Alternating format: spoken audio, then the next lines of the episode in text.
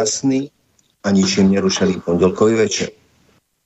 Moje meno je Rastislav Ruman, som koordinátorom Národného obrodenia a budem vás prevádzať dnešnou reláciou ako ďalej na Slobodnom vysielači. Najprv vyrobte problém. Vytvorte paniku. Ponúknite riešenie a čo budete potrebovať, vám dajú. Aj tento pondelok, tak ako iné, vysvetľujeme procesy fungovania populácie, spoločnosti či ľudí vo svete. Ale najmä na Slovensku tak, aby ste mali jasný a konkrétny obraz ich existencie, o ich zámeroch a ich konečných cieľoch. COVID agenda, v týchto dňoch pertraktovaná aj z pozície vládnych predstaviteľov, nám ubrala tri roky života a tak sa zdá, že v uberaní bude pokračovať aj naďalej je potrebné pochopiť príčiny, súvislosti a samozrejme aj dôsledky tohto zámeru globálneho parazita na depopuláciu na našej planete. Dnes sa preto pokúsime nájsť odpovede na už nastolené otázky a načrtneme, ako pochopiť všetko, čo sa udialo v priebehu uplynulých troch rokov. Dovolte mi preto aj dnes privítať mojich hostí, ktorými sú podplukovník inžinier Peter Sabela. Vítaj, Peťo. Dobrý večer. A takisto vítam aj e, člena Národného obrodenia Milana Klimeša. Milan, vitaj. Ďakujem, dobrý večer. Aj dnes môžete volať či písať k téme na telefónne číslo do štúdia plus 421 48 381 01 01 alebo písať e-mail na studio zavináč slobodnyvysielac.sk Takže páni, téma je to zaujímavá, verím, že odpovede a takisto aj e, nastolené problémy, ktoré s covidom súvisia, ľahko zodpovieme. Takže čo sa vlastne stalo toho, toho januára, februára roku 2020? Ako to vlastne všetko vzniklo? Milan, nech sa ti páči. Hm, ďakujem. No, myslím si, pre všetkých to bolo veľmi nepríjemné prekvapenie, a dnes by sme mali začať takým krátkým citátom, že musíme sa vrácať do minulosti, aby sme našli východiska budúcnosti. A, a ak, sa, ak teda toto platí, tak si povedzme, o čom nám tu neustále e, rozpráva rozprávajú niektorí členovia vlády a rozpráva Európska únia a stále dekla- deklarujeme, že žijeme podľa pravidiel a dodržovaní ľudských práv a tak podobne. COVID jasne ukázal a celá tá hystéria, ktorá tu prebiehala počas troch rokov, že to nie je pravda a že teória a prax vyzerajú niekedy veľmi odlišne. A práve preto začnem hneď najvyšším zákonom, ktorým je naša ústava. Najprv poviem porovnanie medzi ústavou a Všeobecnou deklaráciou ľudských práv, kde sa už v preambule hovorí, budem to hodne krátko, aby som ľudí nejako moc nezdržiaval, že Všetky práva a slobody sú zaručené bez rozdielu rasy, farby, národnosti, sociálneho pôvodu, majetku a tak ďalej. Neslobodno držať ľudí v otroctve alebo nevoľníctve. To je veľmi zaujímavý článok. A nikoho nesmie byť, e, nikto nesmie byť podrobený mučeniu alebo krutému, neludskému či ponižujúcemu zaobchádzaniu alebo trestu. Ale toto sa bohužiaľ dialo. Každý má právo aby mu príslušné vnútroštátne súdy poskytli účinnú ochranu proti činom, ktoré porušujú základné práva, ktoré sú mu priznané ústavou alebo zákonom. A čo robili naše súdy? Čo, čo robila naša vláda? Čo robila naša policia? Svoju neschopnosť si liečili na, bohužiaľ, na vlastnom národe. No a teraz k našej ústave. Ľudia sú slobodní a rovní v dôstojnosti i v právach ešte raz, ľudia sú slobodní a rovní v dôstojnosti v práva. Základné práva a slobody sú neodňateľné, nesúditeľné, nepremlčateľné a nezrušiteľné. Aj to nepremlčateľné by sme si mali dlhšie pamätať, aby sme sa dopracovali uh, k následkom toho, čo sa, čo sa tu nadialo a aby sa vyvodila aj trestnoprávna zodpovednosť. Budem hneď na začiatku taký radikálny. Ale v článku 16 našej ústavy sa hovorí, že nedotknutelnosť osoby a jej súkromia je zaručená, obmedzená môže byť len v prípadoch ustanovených zákonom. Bohužiaľ, v tej preambule to nie je, ale už sa to objavilo bohužiaľ v našej ústave. A druhý článok toho článku 16 hovorí, nikto nie, nikoho nemožno mučiť ani podrobiť krutému, neludskému či ponižujúcemu zaobchádzaniu alebo trestu. Takže z toho by sme mali vychádzať. Áno, je to veľká teória hneď takto na začiatku, ale treba sa baviť, že my sme právny štát a nie uh, ulica, ktorá vykrikuje, že tu nie je právny štát, tak sa poďme baviť, v čom je problém v tomto štáte a baviť sa konkrétne. Ja si ale myslím, prepáč, e, ja si ale myslím, že e, tu nejde ani tak o problém v štáte, pretože my sme kopírovali aktivity štátov iných. Či to nemá fakt ako ten nadnárodný charakter, ktorý potom jednotlivé štáty manažovali e, svojím spôsobom. Peter? Presne tak. E, prvé zmienky o covide, ak si pamätáte, boli ešte v decembri 2019. Preto sa volala aj COVID-19. Dokonca v Číne, v tom Wuhane prijali aj nejaké drastické opatrenia, ale celosvetové sa hovorilo, že je to koronavírus, ktorý, e, ktorý vznikol tým, že ľudia konzumovali meso netopierov, čo sa potom preukázalo, že to je nezmysel a že to bol laboratórny únik, za čo dva roky mazali všetky, e, všetky e, statusy a všetky správy od e, vedcov, aj našich, napríklad od Sony Pekovej. A potom to verejne priznali v USA najvyšší predstavitelia že tam boli biolaboratória platené z USA vyvíjali sa tam nové funkcie koronavírusov.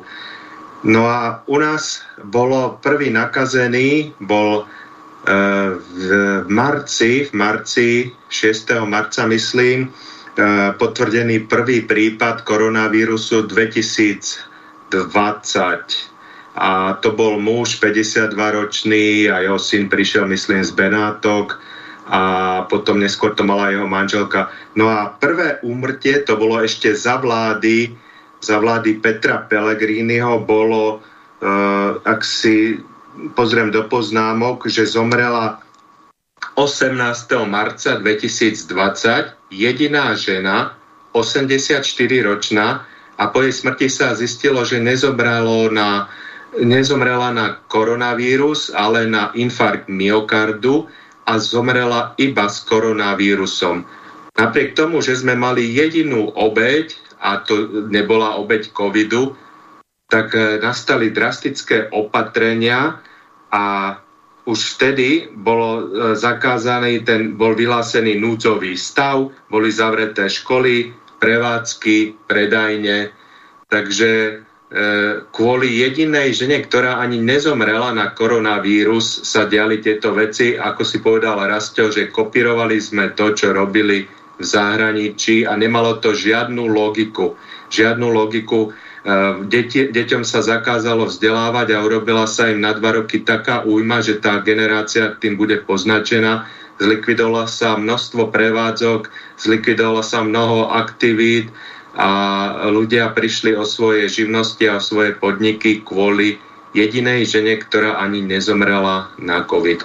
Samozrejme potom tie opatrenia cez leto vždy trocha uvoľnili, aby sa ľudia z toho nezbláznili, ale povinnosť nosenia rúšok bola a o rok ju ešte pritvrdili povinnosťou nosenia respirátorov a dokonca zákazom e, naštevovať prírodu mimo svojho bydliska alebo boli rôzne brutálne zákazy, že nesmiete chodiť von na ulicu, iba keď venčíte psa alebo nejaké domáce zviera a to iba 500 metrov od svojho bydliska.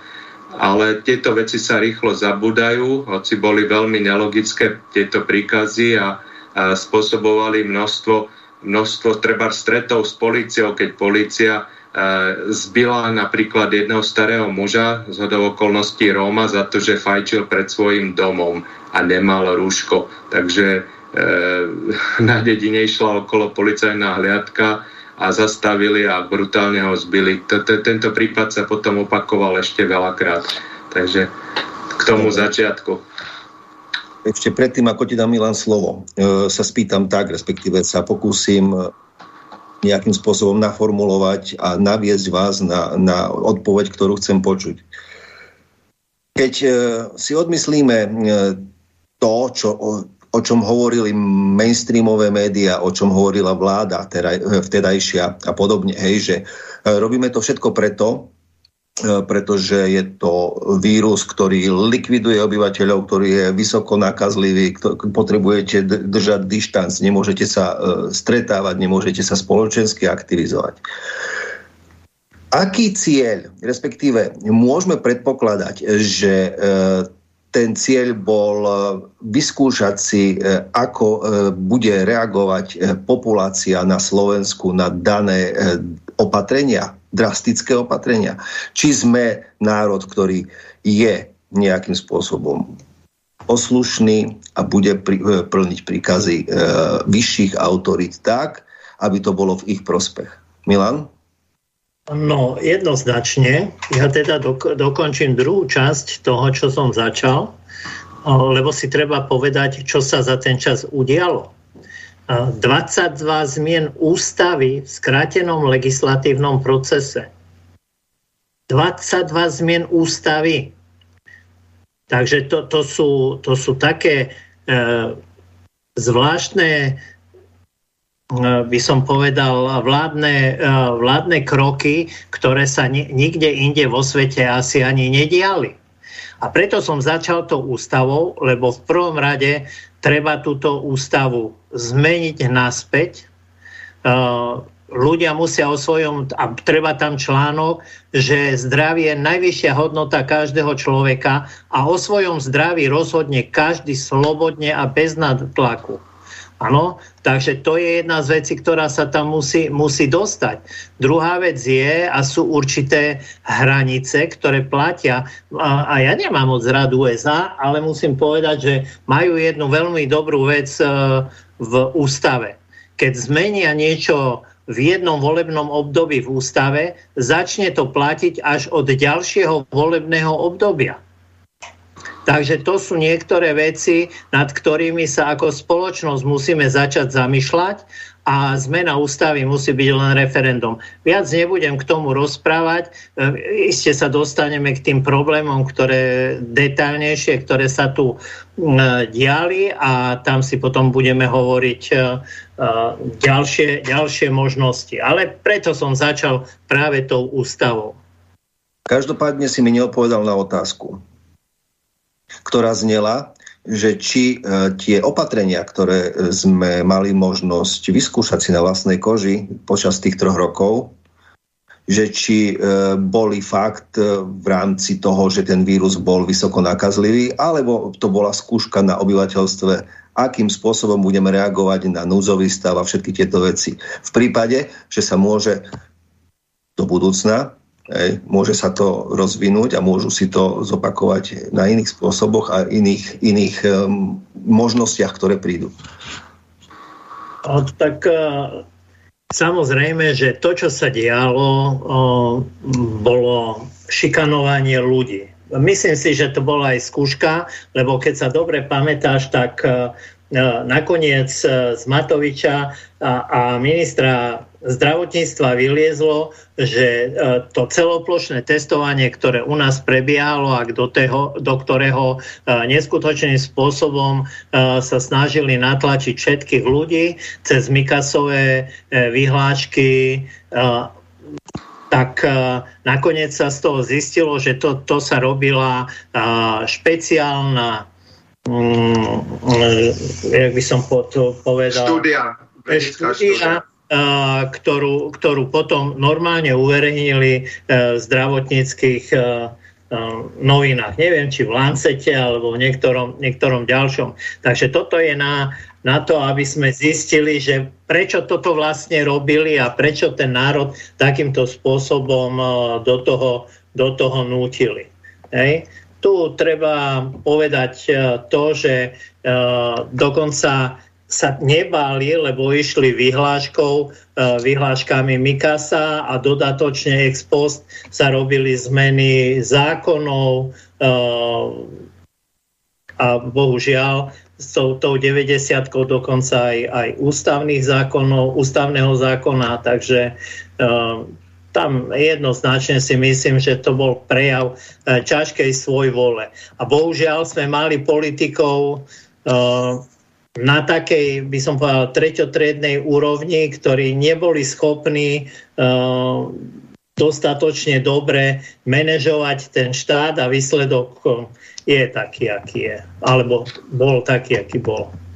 Peter, predtým ako ti dám slovo, sa spýtam uh, takú podotázočku, čo ma teraz napadlo.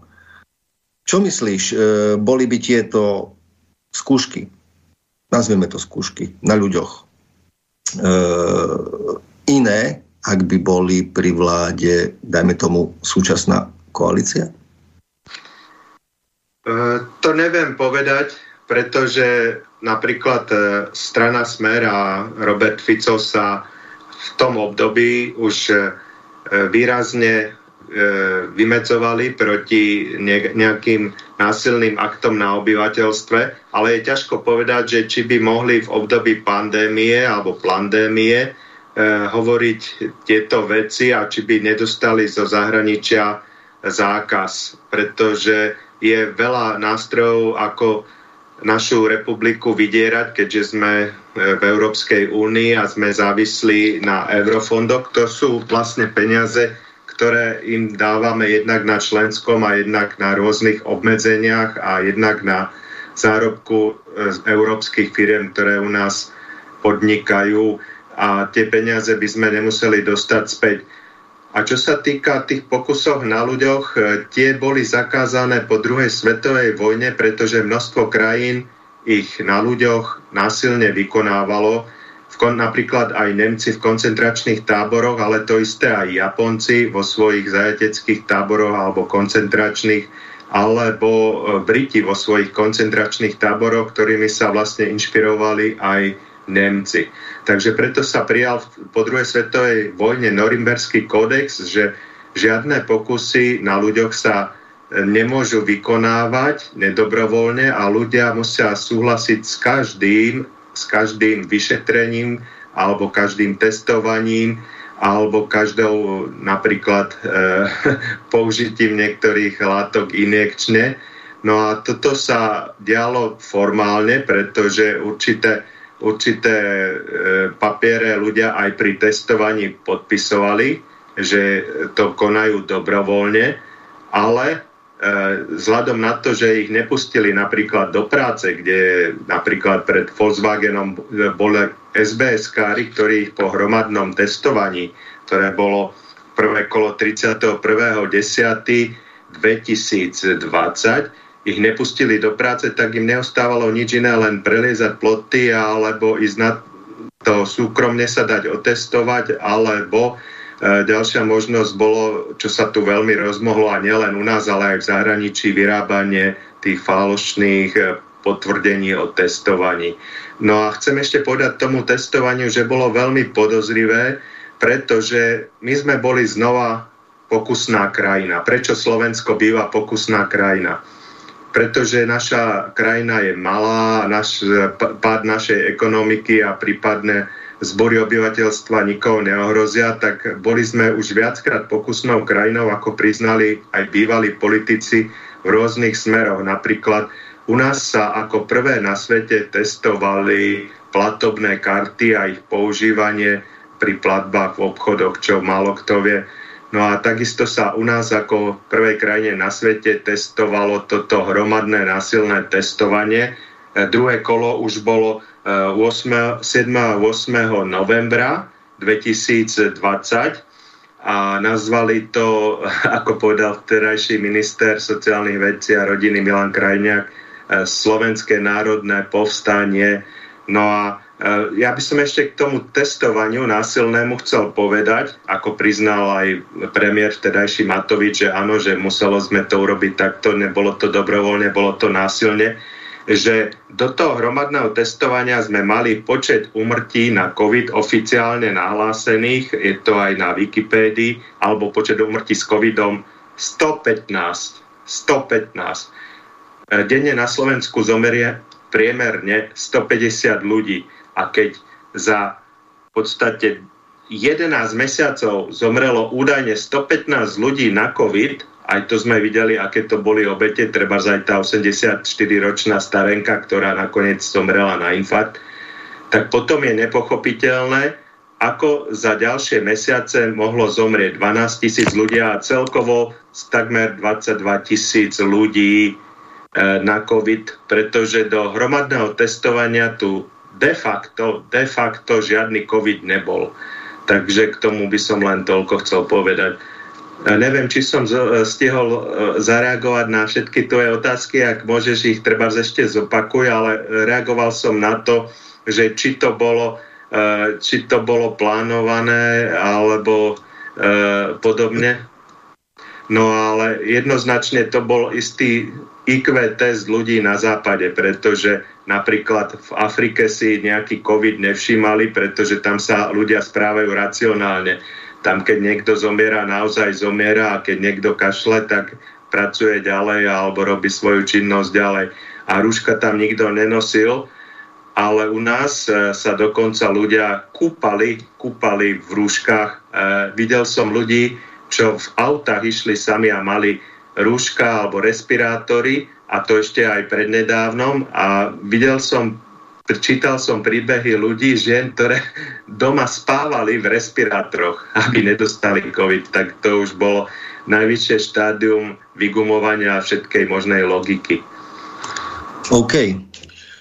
Takže, e, keď si hovoril, že vlastne 115 umrtí bolo do toho hromadného testovania. Tak... Áno, to bolo 21.10. oficiálny počet úmrtí s covidom bol 115 od začiatku pandémie, takže v podstate takmer za rok 115 ľudí, čo je nič, pretože denne zomiera, ako som hovoril, tých 150 ľudí. No a potom, po vlastne po testovaní, sme ich mali 22 tisíc. Celkovo už do toho roku 23. Hej.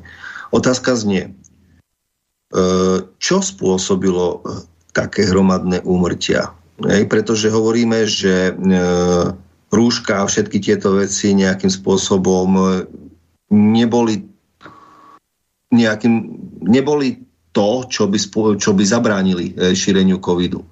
Keď berieme, že covid bol, e, bol nejaký spôsob, respektíve nejaká forma chrípky. Takže ako by sme sa teraz na to pozreli, hej, keď, keď nám umrelo toľko ľudí po testovaní? To znamená, že oni ich ako keby naschvál nejakým spôsobom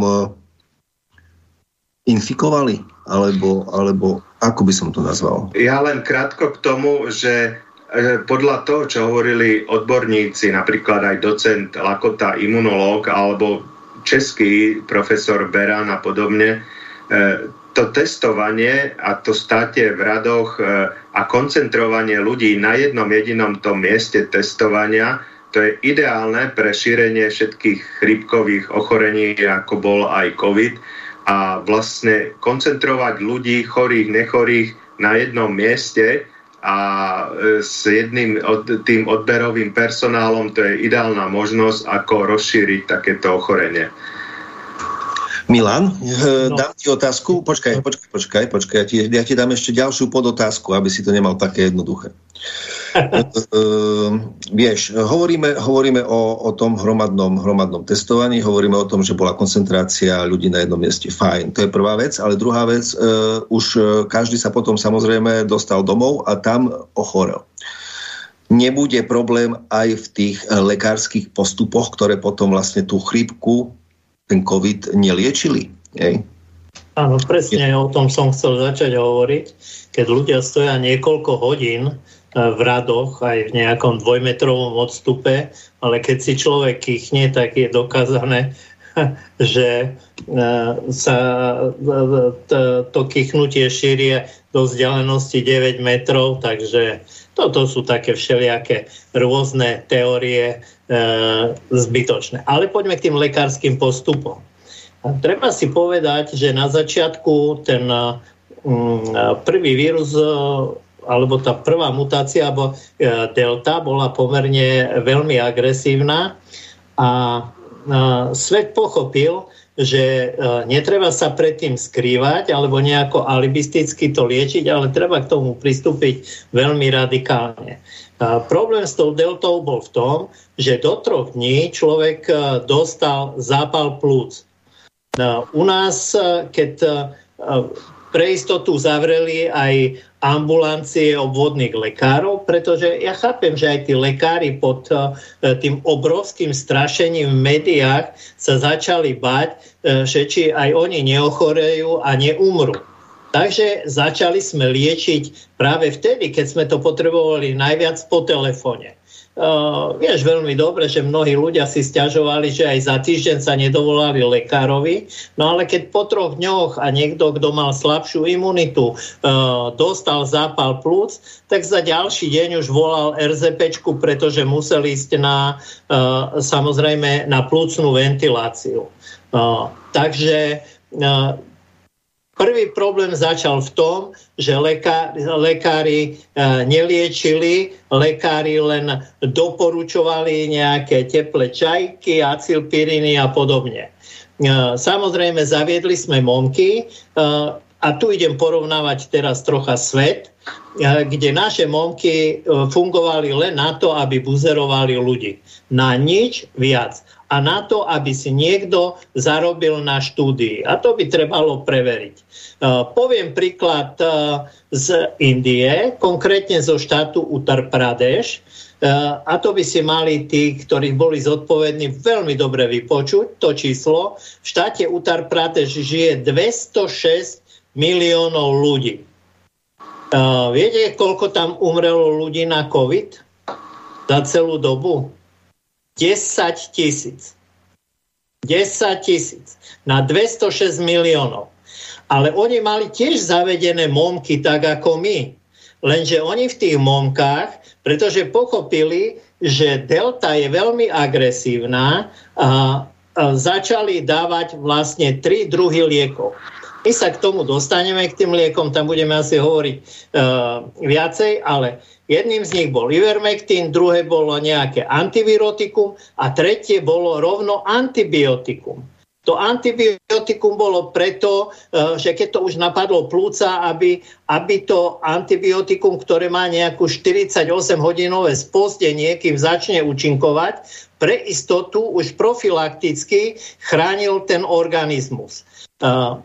Antivirotikum preto, lebo súčasťou toho boli bolesti hrdla, vykašľavanie a tak ďalej. Bolo treba vyliečiť ten zápal hrdla a ten ivermectin, ten tam fungoval vlastne na to, aby zabránil prechodu tej, toho vírusu priamo do tej, do tej bunky ja to poviem hneď teraz, možno detailne, lebo uh, keď sa bavíme o na, našom liečení, uh, treba povedať, že už v apríli som kde si na Lancete čítal, že Austrálania zistili, že ten Ivermectin funguje. Uh, v maji sa objavila štúdia zo Spojených štátov, Uh, neviem, či dokonca nie zo Stanfordu, kde uh, prišli na to, že ten Ivermectin prečo funguje na COVID? Lebo menil hladinu sodika a draslika v bunke a tá zmena toho potenciálu e, tých dvoch prvkov chemických spôsobuje to, že ten vírus sa nevedel dostať do tej bunky. To znamená, že tá nálož, ktorú ľudia dostali v prvej fáze sa zastavila tým covidom a tie druhé dva lieky, tento antivirotikum a antibiotikum doliečilo ten covid preto oni nemali skoro žiadnych mŕtvych. E, samozrejme, my sme tieto veci, u nás sa začalo o tom hovoriť v auguste a v podstate až nejakého 14. či 26. januára, to znamená skoro 3 štvrte roka, uh, veľká sláva, lebo pán minister Krajči prišiel s tým, že môžeme začať používať Ivermectin. Ďalšie chyby, ktoré sa diali, uh, zase treba povedať, že uh, keď sa pamätáte, profesor Terek, uh, Jarčuška a spol, uh, veľmi kontraproduktívne aj v, aj v médiách, prezentovanie rôznych tých dýchacích prístrojov, kde profesor Terek povedal, že nemôžete dávať pretlakové dýchacie prístroje pre tých pacientov, lebo on keď už má napadnuté plúca a má napadnuté alveoly plúcne, tak e, že pri tom pretlakovom dýchaní e, jednoducho tie plúca, plúca roztrhne a tí pacienti e, tam jednoznačne umierali. Profesor Terek nielenže začal používať Ivermectin, ale začal používať aj inú potlakovú ja to tak nazvem ľudovo potlakovú, potlakový dýchací prístroj a mal s tým veľmi, veľmi dobré výsledky. No a čo sa stalo? Médiá, všetko to, e, celý ten moloch okolo ho nakoniec e, e, zlikvidoval. Takže áno, mali sme aj odborníkov, ktorí sa s tým chceli poriadne popasovať, nešli v línii, ktoré predpisovala Spojené štáty a, a Európa, ale hľadal východiska aj v iných štátoch. A to len tak na okraj, keď sa bavíme, že koľko ľudí a, a keď si pamätám raz pani Baťová povedala, však k nej sa ešte dostaneme, šéfka Šuklu vtedy, že naše zdravotníctvo je podhodnotené a z toho dôvodu nám umierajú ľudia a tak ďalej, lebo to nemôžeme liečiť, nemáme na lieky a to. No tak pani Baťovej len by som chcel pripomenúť, že v takom Bangladeši, ktoré patrí medzi jedných z najchudobnejších krajín, kde žije nejakých 236 miliónov ľudí, mali nejakých 13 tisíc e, mŕtvych. Deto Japonsko 130 miliónov ľudí, tiež nejakých 12-13 tisíc mŕtvych. Takže treba sa pozrieť možno aj na tie štatistiky a potom naraz zistíme, že niekde to robili dobre, ale my sme to robili špatne a to musíme jednoznačne povedať. Hej? No a st- e, tu ešte, a nedá mi to, lebo to mám stále na jazyku a k tomu sa dostaneme, ja sa pýtam, čo robil náš minister zahraničných vecí, ktorý chce byť tu pre všetkých ľudí Slovenska, pre všetkých občanov Slovenska Myslíš, ako minister. A čo robili veľvyslanci, keď uh, nedávali informácie ako sa lieči v iných štátoch, aké majú výsledky e, a tak ďalej. Ale my sme sa tu trápili, jak e, uzavretá bublina e, a neriešili sme ten problém. Myslíš si, Milan, ale aj ty, Peter, že teraz si povedal, že sme tu boli ako uzavretá bublina a stále sme opakovali tie isté postupy v očakávaní iných výsledkov. To len ako by som to tak pejoratívne, nemôžem to nazvať pejoratívne, jak u hlúpych. Hej? Stále tie isté postupy v očakávaní iného výsledku. Je to, alebo vychádza to z nevedomosti tých ľudí, alebo z toho, že mali svoje, nazvem to, noty. Hej? Ako, ako musia postupovať v týchto prípadoch. Peťo? Je jasné, že ten náš zdravotnícky personál preberal tie postupy pri liečbe chorôb ako respiračný a pri liečbe covidu e, zo zahraničia a hlavne z USA. K tomu by som chcel povedať, že si jednoznačne môžete nájsť video a články, kde napríklad Elon Musk po vypočutí odborníkov mal video, keď je, povedal, že zabíjali ventilátory, nie COVID. U tých ventilátorov je to zložité, pretože musí byť naozaj veľký odborník, ktorý ho vie použiť. To, že vám dali v nemocnici kyslík, to ste nedostali sa na ventilátor, lebo ventilátor je úžasne bolestivá vec, preto sa robí pri plnej narkóze. už narkóza, ktorá trvá viac ako 30 minút, je život ohrozujúca. E, vo veľa prípadoch napríklad zomreli ženy, ktoré si dávali silikónové implantáty na prsia kvôli narkóze. Môjmu priateľovi zomrela veľmi mladá sestra dávno pred covidom, lebo mala zdravotné problémy a dali ju do narkózy a dali ju na dýchací prístroj, kde jej roztrhali plúca toto roztrhanie a vydutie plúc eh, pri tých dýchacích prístrojoch bolo u nás asi naj, najbežnejší spôsob umrtia na COVID. Tí ľudia, keby ich nedali na tie dýchacie prístroje, to mohli prežiť. A o tom nehovorím len ja, ale mnohí naši aj zahraniční a svetoví odborníci. Takže eh, či to bol zámer vyrábať umelo obete, a to nielen u nás, ale aj celosvetovo, tak to môžeme len hádať, pretože to nikto neprizná. Pretože keby to priznal niekto, ako napríklad doktor Fauci, že to bol zámer, tak to by bolo veľké vytriezvenie a prebudenie a títo, e, tieto všetky autority, ako boli politici, ako boli tzv. vedci závislí na grantoch, ak hovoria tie správne veci, ako boli médiá, ktoré sú v rukách E, rôznych oligarchov, ktorí majú záujmy, ktoré boli definované aj v Svetovom ekonomickom fóre v Davose v roku 2020. Pred začiatkom pandémie sa hovorilo o pandémii. E, tak títo ľudia by stratili nielen akúkoľvek autoritu, ale došlo by k veľkým zburám a prebudzaniu mnohých ľudí a zmenilo by sa celkovo vedomie spoločnosti.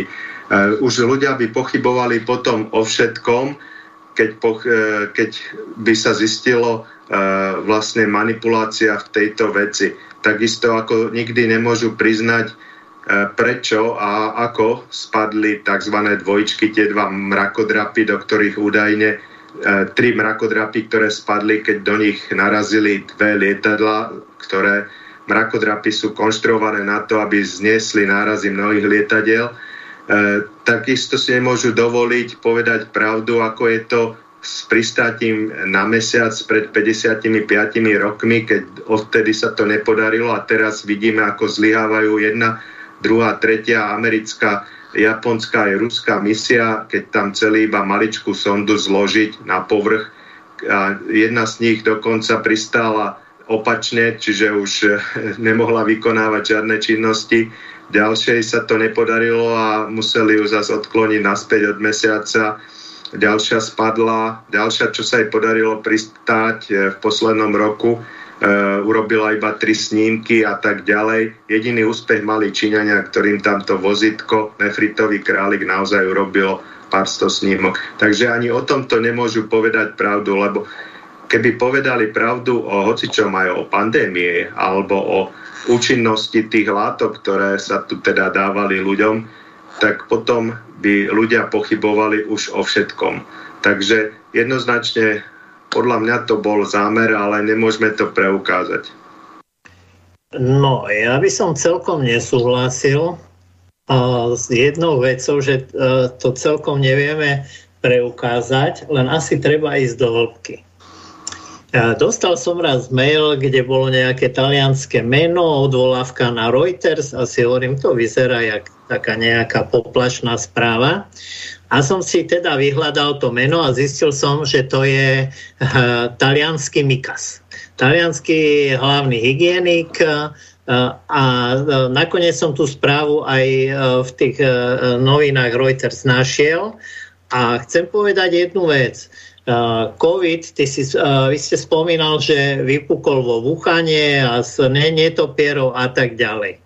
A teraz informácia. Taliani už koncom roka, keď, akurát keď sa ohlásil COVID vo Wuhane, e, už exhumovali tela, ktoré ale umreli v Taliansku. Oni to vtedy volali Čierny mor, a zisťovali, že e, títo ľudia e, e, umierali na covidový vírus. A tí umierali už pol roka predtým, ako to vypuklo v Číne. A treba sa na to pozrieť bližšie, lebo v Taliansku najviac umrtí bolo tam, kde sú americké vojenské základne, kde je 109 tisíc vojakov. Odtiaľ bol kontingent, ktorý bol uh, v Číne práve vo Wuhane na vojenských hrách, ktoré prebiehali od októbra do novembra. Uh, a uh, treba si tam hľadať nejak, nejaký ten a tým, že Spojené štáty tlačili na to, že určite to boli Číňania a tak ďalej a tak ďalej, vieme nakoniec tie výpovede Fauciho a, a mnohých ďalších, že zrejme ten, vieme, že ten vírus bol umelý a podľa všetkého bol to nejaký, nejaký skúšobný algoritmus na, na ľudí, ako zareagujú, uh, ako sa budú chovať. My myslíš, sme bohužiaľ... Ne, bohužiaľ sa... Prosím? Že myslíš, že, že boli včeličkovaní? Určite, oni boli prevčeličkovaní už dopredu, tam to doniesli a potom sa vyhovárame na, na netopierov. A teraz ďalšia vec. Áno, skúšalo sa, ktoré štáty sú aké servilné. No, ale e, keď som spomínal pána Korčoka, e, tak si treba povedať e, aj to, že napríklad vo Švedsku nerobili žiadne e, opatrenia, chodili do školy a tak ďalej. Mortalita 4,4%. V susednom Norsku 5, v susednom Dánsku 5,4 a v susednom Fínsku 8,7. To sú severské krajiny, kde je zima, plúšte a tak ďalej. A, po, a poďme ďalej. Uh, najhoršie na tom bolo Polsko, uh, ale Slovensko druhé. A v celkovej celosvetovom meradle prvý Poliaci, druhé Mexiko, tretie Slovensko. 19,8% mortalita. Hej. Keď kolega spomínal tú Afriku, tak ja len poviem pár vecí aj z tej Afriky, lebo budeme sa vrácať do histórie a aby sme si utvorili celý obraz, myslím, že je to dôležité. Takéto hokusy pokusy sa uh, už dávno robili v Afrike a preto Afrika sa postavila jednoznačne proti tomu, že on, oni túto hru nemienia uh, celosvetovo hrať. Uh, oni už v roku 1996 v Nigerii uh, mali uh, Pfizerom veľký škandál, E, ktoré, ktorého výsledkom bolo, že na 100 tisíc chorých e, bolo 10 tisíc mŕtvych. E, Pfizer zarobil 1 miliardu. Liek Trovan, teda včeličky Trovan sa potom používali v Európe aj pre dospelých, aj v Spojených štátoch, ale po roku pre vedľajšie účinky bol stiahnutý. Eh, samozrejme, tie deti, ktoré nezomreli, ostali slepé, hluché, deformované. Eh, a v roku 2011, aby si niekto nemyslel, že to je nejaká, nejaký hoax, dostal Pfizer za to najväčšiu pokutu v histórii farmafíriem. A to sú veci, o ktorých treba začať rozprávať verejne, aby sme si uvedomili, s kým máme dočinenia. Hej? Takže e, znova sa, keď sa bavíme o tom, kto to bol, čo to bol, prečo to bol, e, dalo sa to manažovať iným spôsobom, dali sa brať príklady z iných krajín, e, ani Mikasovi nič nebranilo, aby dvihol telefón a zavolal svojmu kolegovi do Talianska a oni samozrejme tiež potom e, postupovali v e, určitých e, iných, iných rámcoch, kde oni na začiatku mali obrovskú umrtnosť a potom postupne to začalo výrazne, výrazne klesať. Takže stačilo komunikovať a robiť niečo pre ten národ. Tak by som to uzavrel. Čo viem, čo viem, tak e, v Taliansku ale mali celkom dosť prísne e, pravidlá. Oni, oni vlastne išli s tým cel, celosvetovým prúdom toho, povedal by som, tej, tej populácie. Peťo? Ja som si ešte všimol zaujímavý príklad e, Bielorusko. E, kto sledoval z toho obdobia e, Bielorusku, videá, treba aj z ulic obchodov, tak nikto tam nemal samozrejme rúška a od nikoho nevyžadovali žiadne opatrenia, žiadne lockdowny, ne, neboli dokonca. Lukašenko, prezident Bieloruska, sa na oficiálnom stretnutí s vládou pohádal a zakázal ministrom uvažovať alebo vyžadovať od nejakých ľudí nosenie rúšok. A naozaj v tom Bielorusku de facto, aspoň podľa bieloruských vyhlásení, žiadny COVID nebol. Nebolo tam žiadne ruškovanie, testovanie ani včeličkovanie a neboli tam ani žiadne obete na COVID. Takže toto je veľmi podozrivé. Už aj ten príklad Švédska, kde tie opatrenia boli oproti nám oveľa menšie, ale samozrejme nejaké boli, tak eh, hoci je to severská krajina a dlhšie je tam obdobie ideálne na prenos týchto rôznych víroz, aj chrípok, tak predsa len tam ten počet nakazených, aj počet obetí bol oveľa nižší.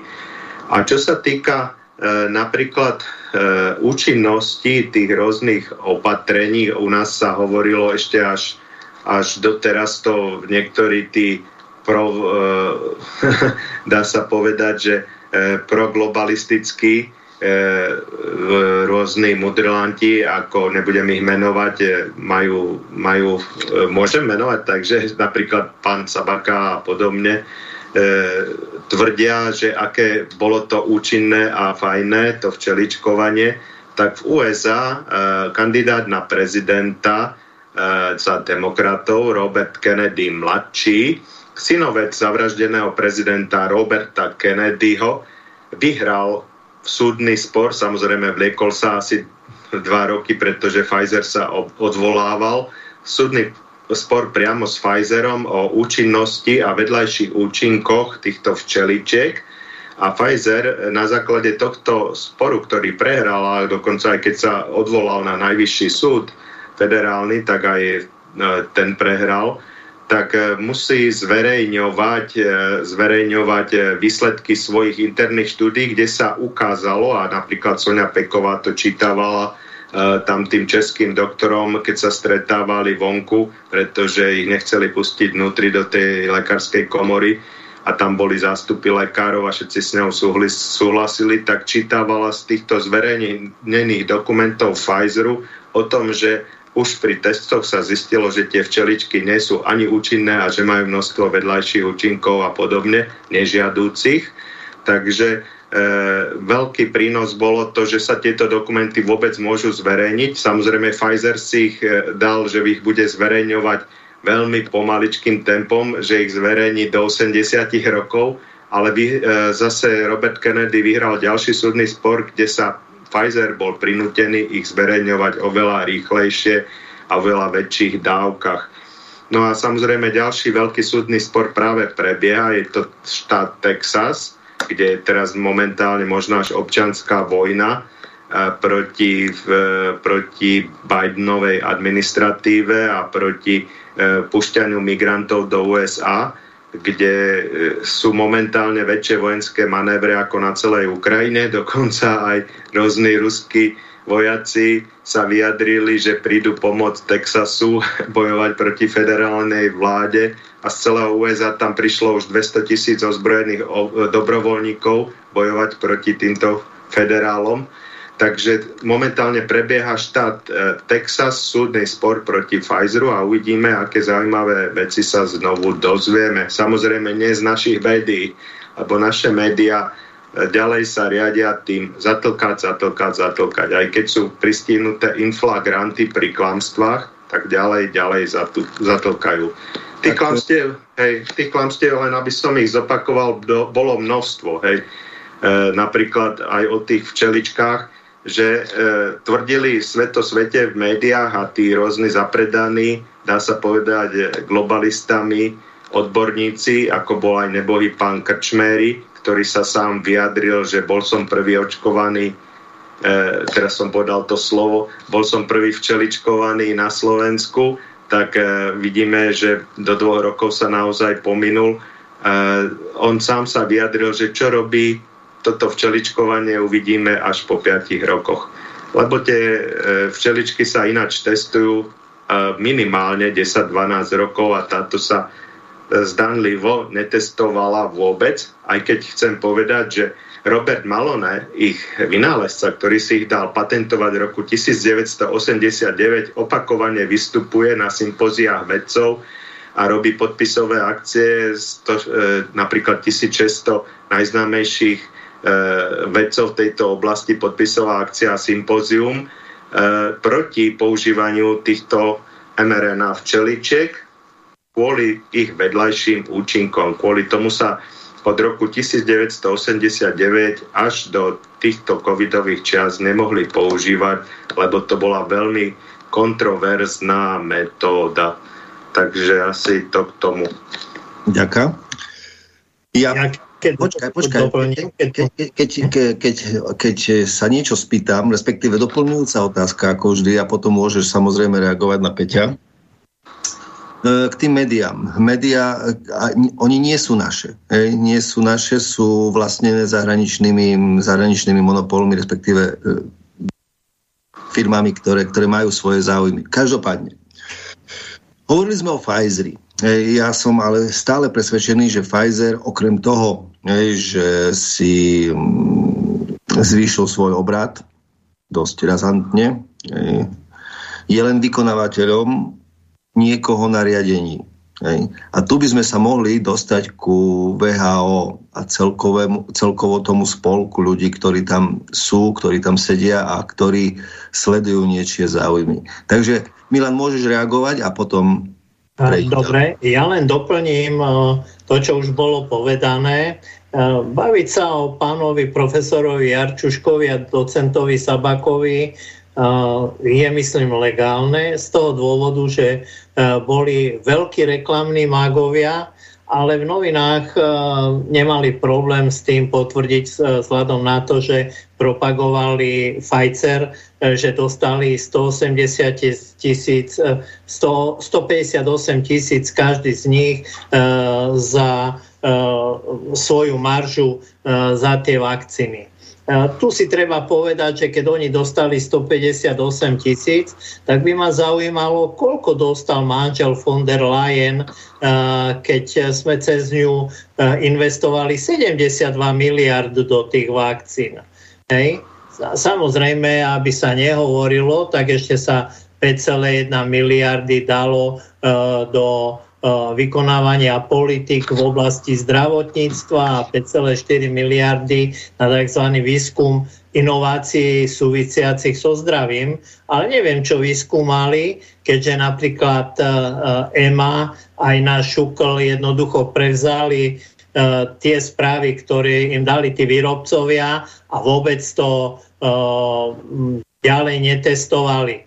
A to musím podotknúť, že aj eh, keď som spomínal pani Baťovú ako riaditeľku Šuklu vtedy, to dokonca sa priznala v televízii, že my nemáme kapacity, tak sme to prevzali od EMI a tak, ale zákon jednoznačne hovorí, že zdravotníctvo spada pod kompetenciu štátu a nie pod kompetenciu Európskej únie.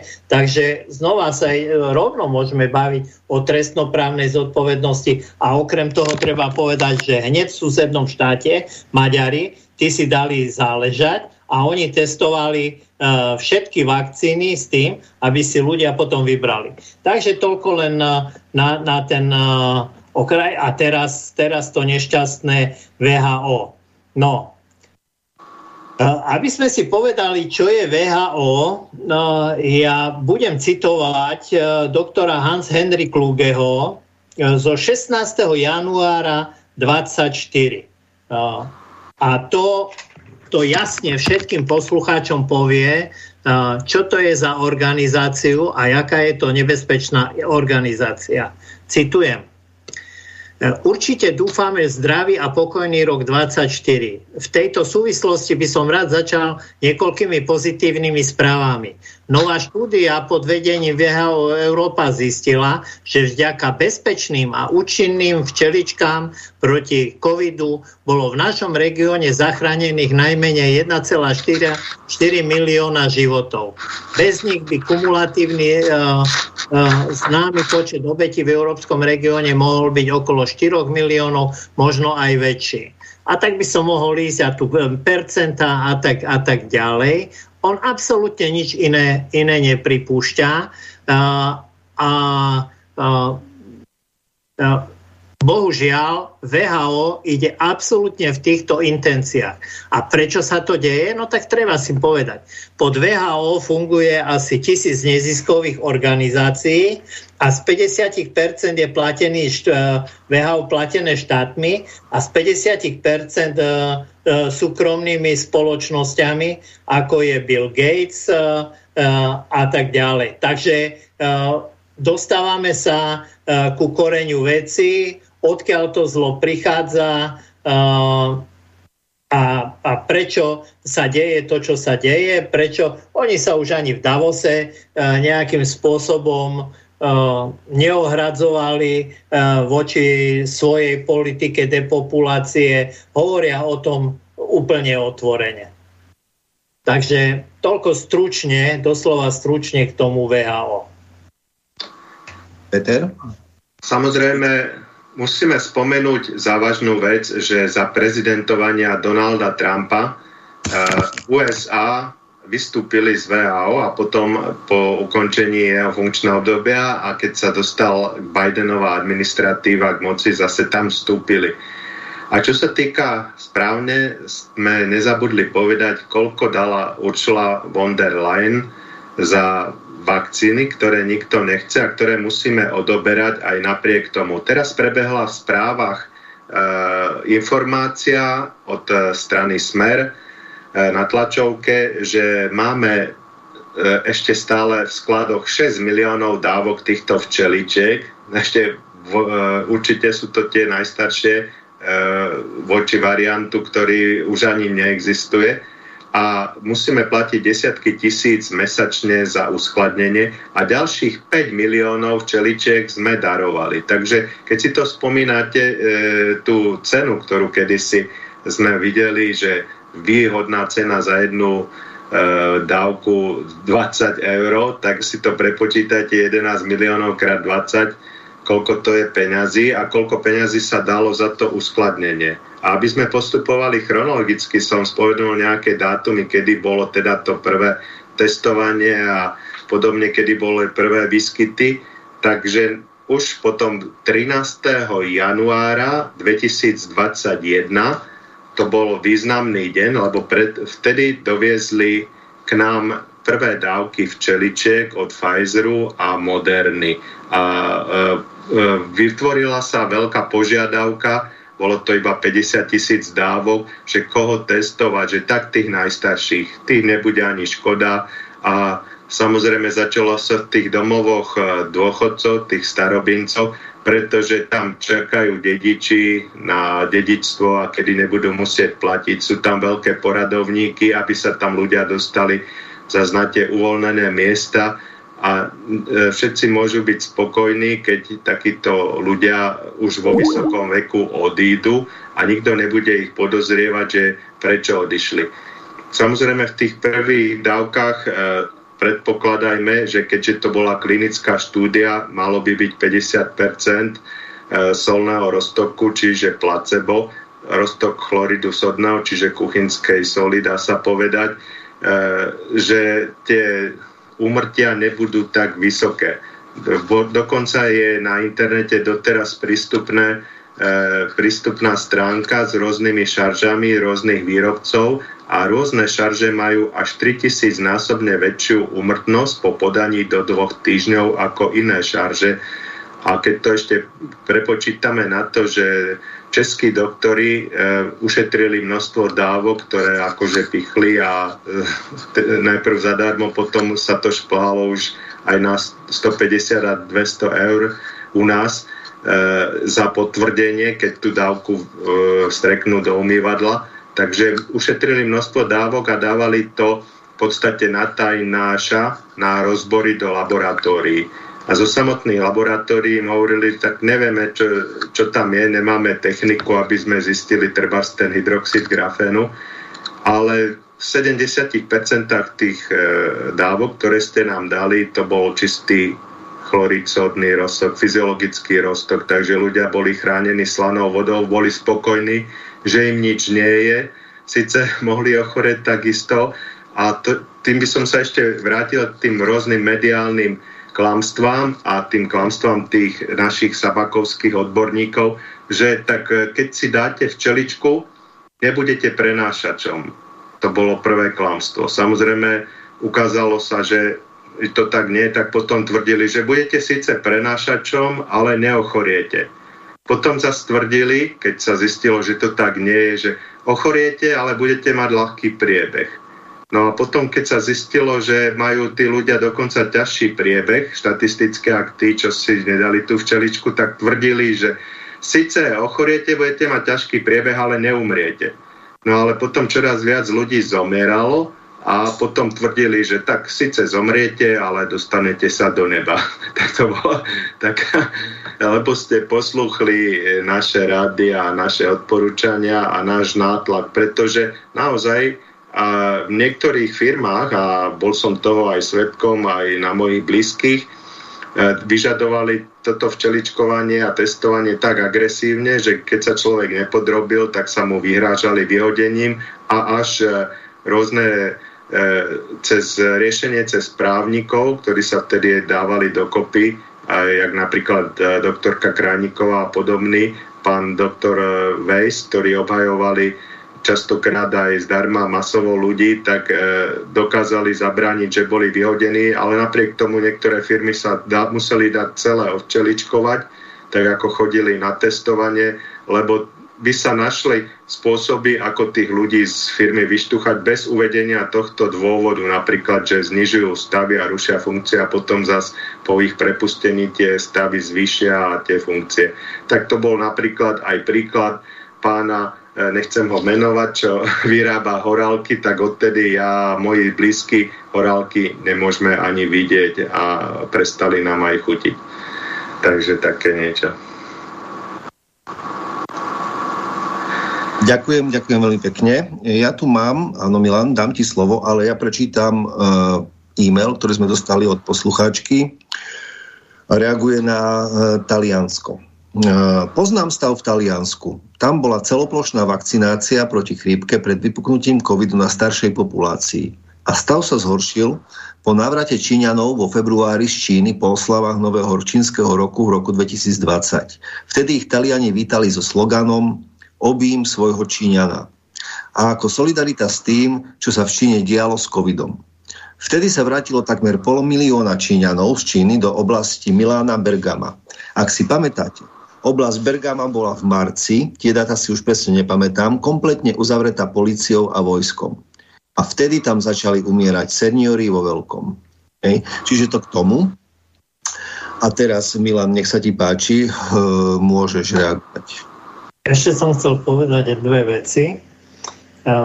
To VHO nie je platené len Gatesom a mm, štátmi, ale hlavne je platené farmafirmami a ja som počas covidu veľmi detálne sledoval webovú stránku uh, www.vhostatistik.com myslím a musím povedať, že túto stránku uh, som už neobjavil a zistil som, že VHO má nové webové stránky a už tie stránky uh, nefungujú len ako štatistiky, ale fungujú už ako by som povedal taká nadštátna sila zdravotná, ktorá má tendenciu všetkým rozkazovať a, a všetkým vysvetľovať, ako, ako to treba robiť a pomaly, ale isto sa snaží prebrať tú iniciatívu. Takže každý, kto sledoval kedysi tieto stránky VAO, nech sa na nich vráti a možno, že to bude zaujímavá debata, čo sa tam zmenilo v priebehu dvoch rokov. Ďakujem. Ja predtým, Peťo, ako ti dám slovo, e, sa chcem spýtať. E, vznikla tu e, v momentálnej, v, momentálnom do, v momentálnej dobe pred mesiacom nejaká aktivita zo strany vlády, ktorá má za úlohu prešetriť, a teraz budem citovať presne, prešetriť, prešetriť postupy manažmentu covidu. Čo z môjho pohľadu, ale aj z pohľadu mnohých iných, evokuje len čisto, či náhodou tieto postupy e, boli, boli, e, po, bolo postupované správne. Každopádne by sme sa mali na to pozrieť kúsok ináč. To otázku dokončím, ale až po telefóne. Dobrý večer, Prajem, ste v vysielaní? Dobrý večer, poslucháči Jozef. Ja len taká malá poznámka na vašich hostí a na pána Sabelu. E, netreba sa bať pomenovať veci, pomenovať ľudí, pomenovať situácie. Um, proste, lebo ľudia to musia pochopiť. Nie každý vie tzv. tú kľúčkovaciu metódu uh, povedzme odpovedí. A poviem tomu toľko, možno pán Sabela vie, um, o programe MK Ultra. MK je Mind Control uh, Ultra, tí, ktorí nevedia, nech si to dohľadajú E, začalo sa to, predpokladám, v nacistickom e, koncentračných táboroch, potom to dotiahli v Amerike a teraz sa to e, práve tým cirkusom 2019-2021 aplikovalo na celoplošne na, na, na celý svet. Takže nebojte sa, lebo všetkých nás zavrieť nemôžu a keď zavrú, tak pustiť musia. Držte sa a pokračujte ďalej. Ďakujem pekne.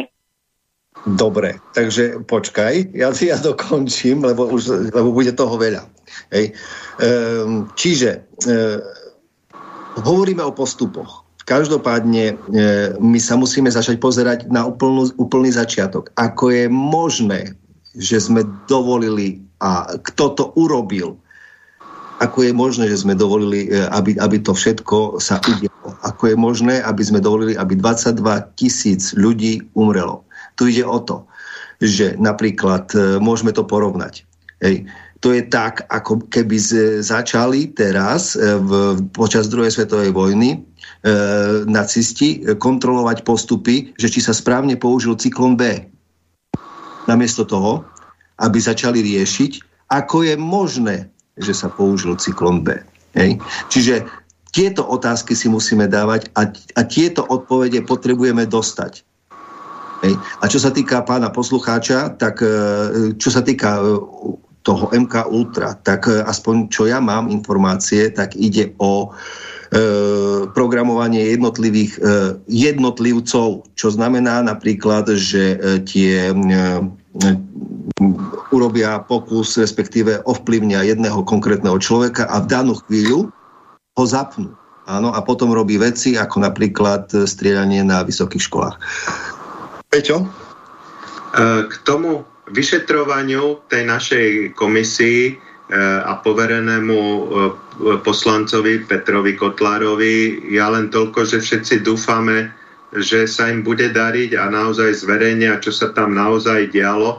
Už len tie podozrivé nákupy tých testov a tých vakcín. Samozrejme k tým e, nákupom včeliček už teraz sa vyjadrili odborníci, že Európska komisia odmietla tie začernené zmluvy im vydať a zverejniť, takže stále v tomto asi neprelomíme, ale ako sa tu nakupovali testy cez nejakú trnavskú firmičku e, a ako sa vlastne miliardy zo štátneho rozpočtu obetovali, obetovali na e, nezmyselné opatrenia, takže to by sa vyšetriť podľa mňa dalo.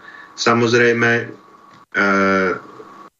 tieto veci ako nepochopiteľne sa niektorí ľudia správali a ako naleteli na túto propagandu, e, už boli viackrát mediálne odborníkmi a psychológmi objasňované, že keď v ľuďoch sa vyvolá strach a ten sa za asistencie médií a politikov a tých rôznych e, dobre zaplatených vedcov podarilo, a keď sa im každých 30 minút bude v médiách hovoriť, ako niekde zomierajú ľudia a aké sú preplnené nemocnice, že tí ľudia sa začnú správať neracionálne a stádovite a budú poslúchať to, to im e, povie, že toto je riešenie.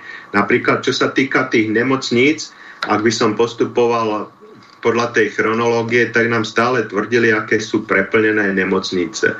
Ale tie nemocnice naozaj neboli preplnené po celom svete a ani u nás, pretože mal som známych zdravotníkov a viem, čo sa dialo, že poslali všetkých pacientov zo všetkých oddelení domov, aj keď im hrozilo, že teda to neprežijú.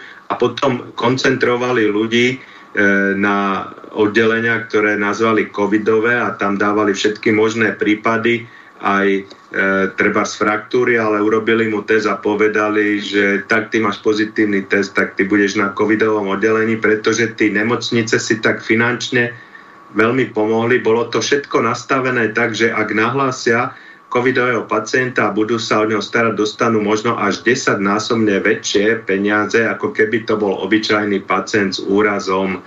A takisto sa postupovalo celom svete a my sme tento postup iba okopírovali. A doteraz je vidno videa, aj dnes som nejaké zdieľal, ako zdravotníci v prázdnych nemocniciach po celom svete napríklad tancovali a podobne a potom im ľudia pod oknami tlieskali a spievali a robili hromadné tance a podobne, pretože nemali, nemali pacientov. A v USA napríklad prepustilo sa cez COVID, cez tú e, obrovskú tzv. pandémiu, keď ti stavali mobilné nemocnice, ktorých nikdy nikto nebol a stany na uliciach, tak prepustili jednu tretinu zdravotníckého personálu kvôli tomu, že prepustili domov všetkých pacientov a venovali sa teda iba tým, akože, ktorí mali pozitívne testy na COVID, lebo za to sa platilo, za to sa z poisťovní platilo a tomu sa venovali. Takže e, na, u nás, e, aby som ďalej postupil tej mojej malej chronológii, e, e, iba pripomeniem to, že 3. marca 2021 tu na Matovičová vláda zaviedla zákaz nočného vychádzania, čo bolo tiež úplne nelogické, pretože ostatné krajiny mali práve že v noci povolené vychádzať. Takže to bolo iba tak na okraj taká perlička. A v niektorých krajinách tie zákazy vychádzania boli naozaj brutálne. V Austrálii ponad domy lietali drony a ľudia nemohli výjsť ani do svojej záhradky Takže taký jeden vtip odtiaľ, aby sme to trochu aby sme sa aj trocha zasmiali, že v Austrálii písal na ten úrad verejného zdravotníctva človek, že sa mu zapchalo WC v dome a že či môže použiť kadibutku na záhrade a asi za 10 minút, keď mu odpísali, že áno, že môže, že e, dron vás e, nebude toto obmedzovať, a sledovať, tak vyšiel von a zase im napísal, že bohužiaľ už neskoro. takže, takže istý časový úsek na to rozhodovanie, či môže výjsť do svojej kadibúdky, nebol dostatočný na to, aby to vydržal. Takže len toľko k tomu. No čo sa týka ešte tej postupnosti, čo sa tu dialo, tak samozrejme všetko tieto negatívne veci ustupovali v letnom období, lebo naozaj ľudia neboli ochotní sa dusiť tých dusitkách ešte aj v lete. Aj keď niektorí presvedčení som ich videl na vlastné oči a sú aj videá, že plávali v respirátoroch v bazénoch alebo plávali vo voľnej prírode na jazere v respirátore, takže to boli tí presvedčení. No a celé toto sa skončilo v podstate pred dvomi rokmi.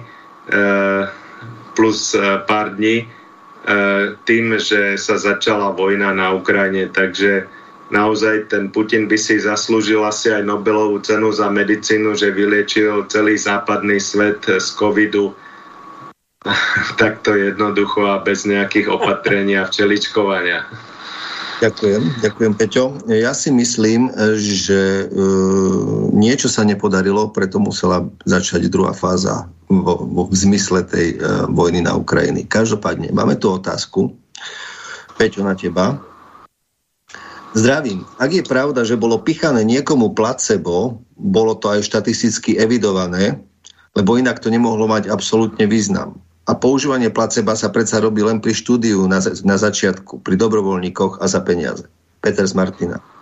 Takže e, EMA, lieková agentúra európska, aj samozrejme americká CDA schválili používanie týchto neoverených, e, dá sa povedať, e, látok mRNA iba pod podmienkou, že pôjde o klinickú štúdiu. Takže si to môžete na, pozrieť aj naštudovať na internete, že toto bola klinická štúdia a všetci odborníci, vakcinológovia, imunológovia, profesori, na to je x videí, vám potvrdili vtedy, aj počas toho, že pri klinickej štúdii musí byť použitých 50% placebo.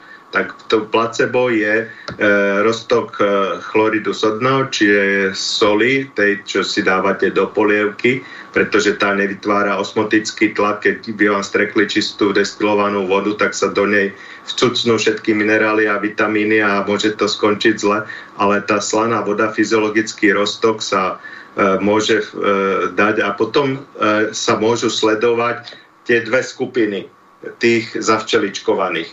Tí, čo dostali placebo, je to jednoznačne zistiteľné v krvi, že nič také ako e, rôzne látky, ktoré sú v týchto včeličkách, nedostali. A tí, čo ich dostali, a dokonca aj teraz, aj v mnohých štátoch je to tak, že e, tvrdia tí rôzni e, e, odborníci, čo sa zaoberajú krvou, že e, krv týchto ľudí, čo dostali tzv. ostru, tak je trvalo zmenená a poškodená a dá sa to dokázať doteraz, že či ju dostali alebo nedostali.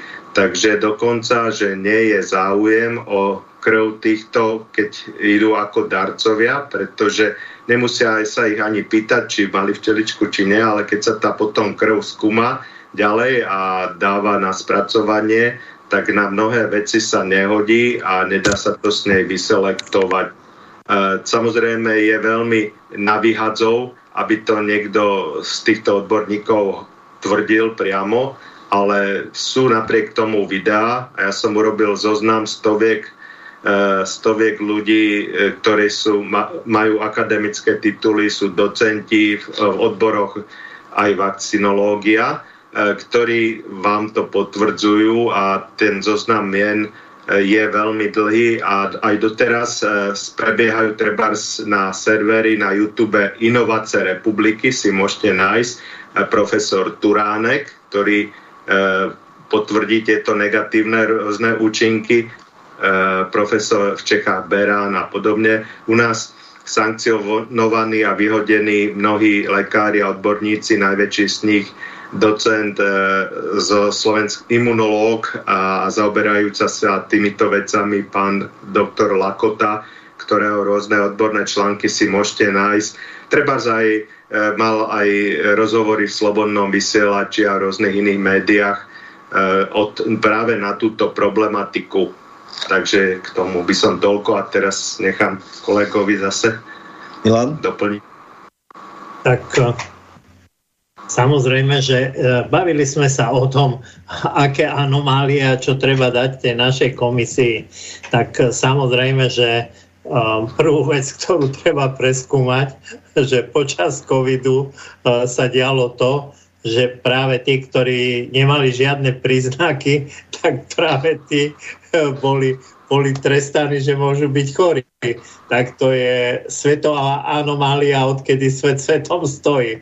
Hej? No ale potom uh, treba si aj hovoriť, čo sa dialo v nákupných centrách, uh, buzerovali ľudí, že nešli po šípkach, uh, samozrejme kasy sa zakrývali plexisklom, ale to, to, že tovar chytali aj tie pokladničky, aj to, to už nikoho netrápilo. Išli ste sa najesť v parlamente sedelo 150 ľudí vedľa seba, ale vy ste nemohli chodiť na vychádzku.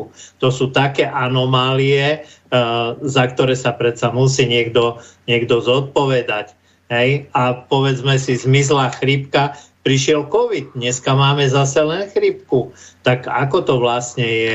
Tak vieme, že sú to príbuzné, príbuzné vírusy, ktorí a dneska vieme, však do, potvrdil to aj Fauci, že PCR testy zo 70% e, e, sú neúčinné, sú nepreukázané. E, pol roka sa špekulovalo, e, koľko repliko, e, replikácií treba urobiť, aby, aby sa to dokázalo, že ten človek je, je infekčný. A my sme napríklad robili 30 apli- replikácií, ale v Spojených štátoch CDC už nariadilo napríklad len 16 opakovaní, pretože im vychádzalo, že infekční sme všetci a, a pritom, tak ako som povedal hneď v tom prvom bode, bezpríznakový. Áno, takže uh, tu sa diali prečudesné veci len preto, aby sa mohli robiť lockdowny a nosili rúšky a podobne. A mm, nebudem ďalej rozoberať uh, tieto veci, len treba povedať, nie všetci sa zbláznili. A veľmi Jed, jeden štát, ktorý stále pripomínam, je Nikaragua aj tie okolité štáty tej Strednej Ameriky. V Nikarague neboli absolútne žiadne opatrenia. Je to štát, ktorý má 6,5 milióna ľudí. Viete, koľko ľudí im zomrelo na COVID? 8. Oni akurát testovali ľudí, ktorí prileteli do ich krajiny, či sú alebo nie sú chorí. U nich nebolo žiadne opatrenia, nezatvárali školy, nenosili ruška, tam prebiehal úplne normál, normálny život. Takže ak sa niekto chce vyvliesť o zodpovednosti za 22 tisíc umrtí, budeme musieť byť razantnejší, tvrdší, dôslednejší a hľadať prečo sa to dialo a brať týchto ľudí na zodpovednosť. Ďakujem. Uh, ako by som to uh, rozviedol? Uh, je jasné, že tí, čo nám vtedy vládli, mali aj svoje osobné záujmy. A vlastne dá sa povedať, že ich dokonalo využili. Je ale otázka, že či daný vládni predstavitelia vtedajší e, majú, e, respektíve my, či máme možnosť tých e, vládnych predstaviteľov vtedy, vtedajších, zobrať nejakým spôsobom na, na, na, na zodpovednosť a či máme tie zákony tak prichystané a pripravené, aby to bolo možné. Peter? Tak e, je tu možnosť a je tu možnosť aj vďaka tej vyšetrovacej komisii pána Petra Kotlára, poslanca Slovenskej národnej rady alebo Slovenského parlamentu. E, ale je tu, zatvára sa napríklad časové okno, čo sa týka pána Matoviča, tedajšieho premiéra, pretože on síce teraz kandiduje za prezidenta a vie, že nebude prezidentom, ani nemá žiadnu šancu, ale chce sa zviditeľniť a to svojou retorikou v médiách sa pripraviť na ďalšiu kandidatúru v eurovoľbách, e, e, vo voľbách do Európskeho parlamentu v júni tento rok, čiže o pár mesiacov po týchto prezidentských voľbách. Pretože v našom parlamente je, existuje určitá väčšina, ktorá by prehlasovala, že sa má vydať na trestné stíhanie, pretože koalícia má, má 78 hlasov a určite niektorí aj z opozície sú dostatočne na nahnevaní, aby to odhlasovali a zbavili sa ho. Ale keď sa dostane, nedaj Boh, do Európskeho parlamentu, tak tam nie je šanca, že by Európsky parlament, ktorý je obrovský, odhlasoval, aby nejaký poslanec, ktorý bude tvrdiť, že ho chcú stíhať kvôli protipandemickým opatreniam, aby aby ho vydali. Takže tá imunita bude oveľa silnejšia, aspoň tak, tak mi to vychádza, že toto je jeho zámer. Takže to časové okno je veľmi malé, pretože ten hlavný vinník tam môže ubziknúť, pretože síce bola nejaká e, odborná rada, konzilium lekárov a komisia, za ktorou sa schovával, ale množstvo tých opatrení vymýšľal on sám a tá tá, to konzilium s ním nesúhlasilo, čo sme vtedy videli aj tým, že doktor, ktorý bol predseda tohto konzília, odstúpil. Mám eh, treba na mojom kanáli o tom video, prečo odstupuje. Skrátka, že vôbec nedal na rady odborníkov, ale presadil si vždy svoje a preto predseda tejto komisie doktor odstupuje. Takže také. Takéto no. informácie. No a čo sa týka napríklad iných politikov, tak e, pani Veronika Remišová, myslím, je dostatočne potrestaná e, tým, e, ako, ako ju ľudia teraz vnímajú a mala zaujímavé video denníku N s Monikou Todovou, kde hovorila aj spolu s Milanom Krajniakom, tedajším ministrom, ktorý propagoval to druhé SNP a ona tiež bola vo vláde tak e, ona sa vyjadrila, že trikrát bola zavčeličkovaná a po každom to včeličkovaní dostala COVID a, a vždy ešte horší a horší a horší. No a Milan Krajňák, to video je dostupné, môžete si ho nájsť a Milan Krajniak sa vyjadril, že trikrát a dosť a keď sa ho zarazená Monika Todová pýtala, že prečo, tak povedal, že to bolo neúčinné a to bolo zbytočné a celé jeho vyjadrenie si pozrite sami na videu, keď tomu neveríte.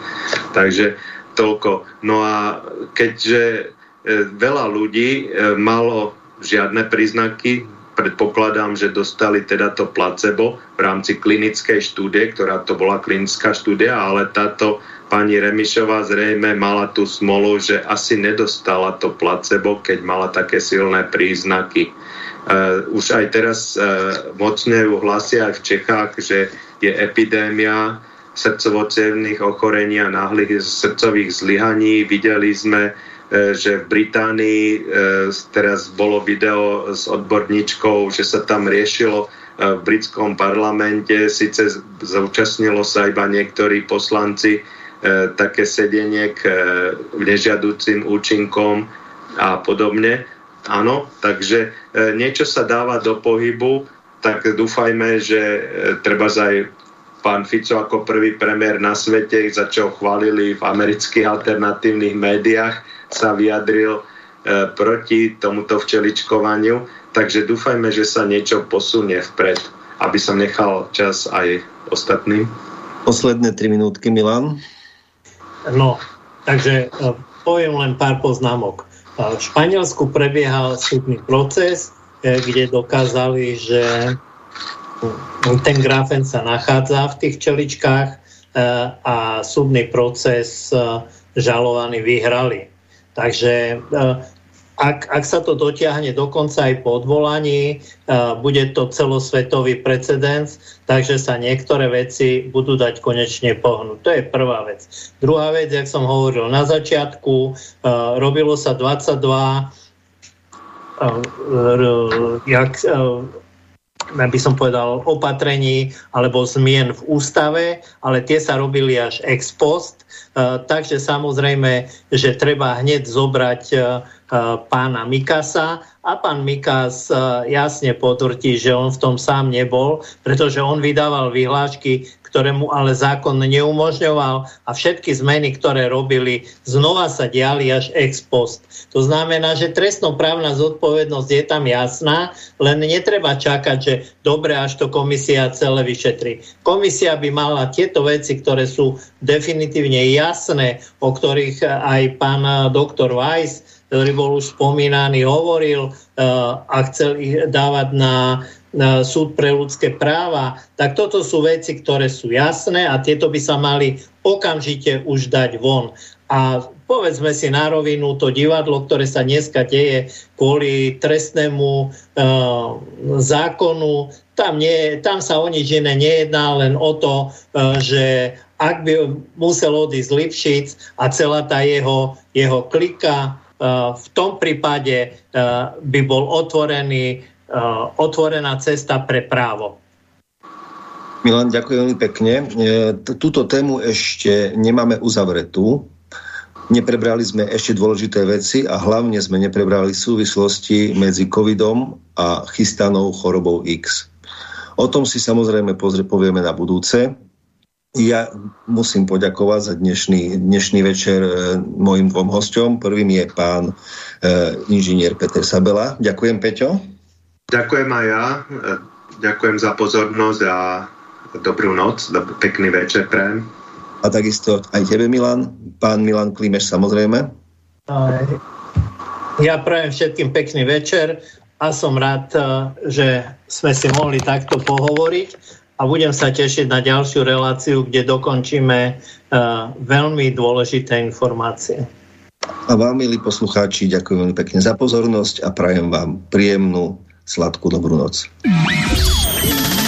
Táto relácia vznikla za podpory dobrovoľných príspevkov našich poslucháčov. I ty sa k ním môžeš pridať. Viac informácií nájdeš na www.slobodnyvysielac.sk Ďakujeme.